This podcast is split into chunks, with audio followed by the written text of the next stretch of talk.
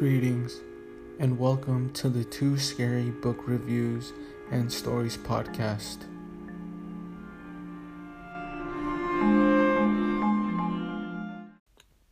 I was sitting in my room smoking weed and minding my own business when a bright light in the shape of a straight line pointing down, or up depending on your interpretation, appeared out of nowhere on the wall in front of me. Now I get high regularly, and I knew it wasn't the weed so I just thought one of my shades was misplaced. I usually keep them down in the mornings when the sun is too bright for my eyes. I checked the blinds, and they were fine.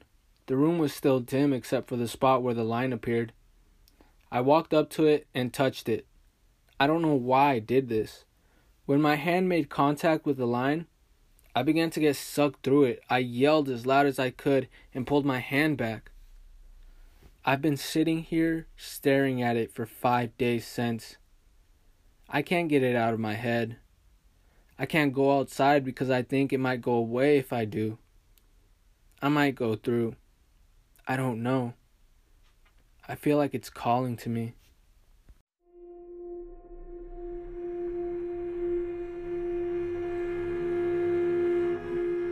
This has been a reading of The Line by Stephen Osegueda.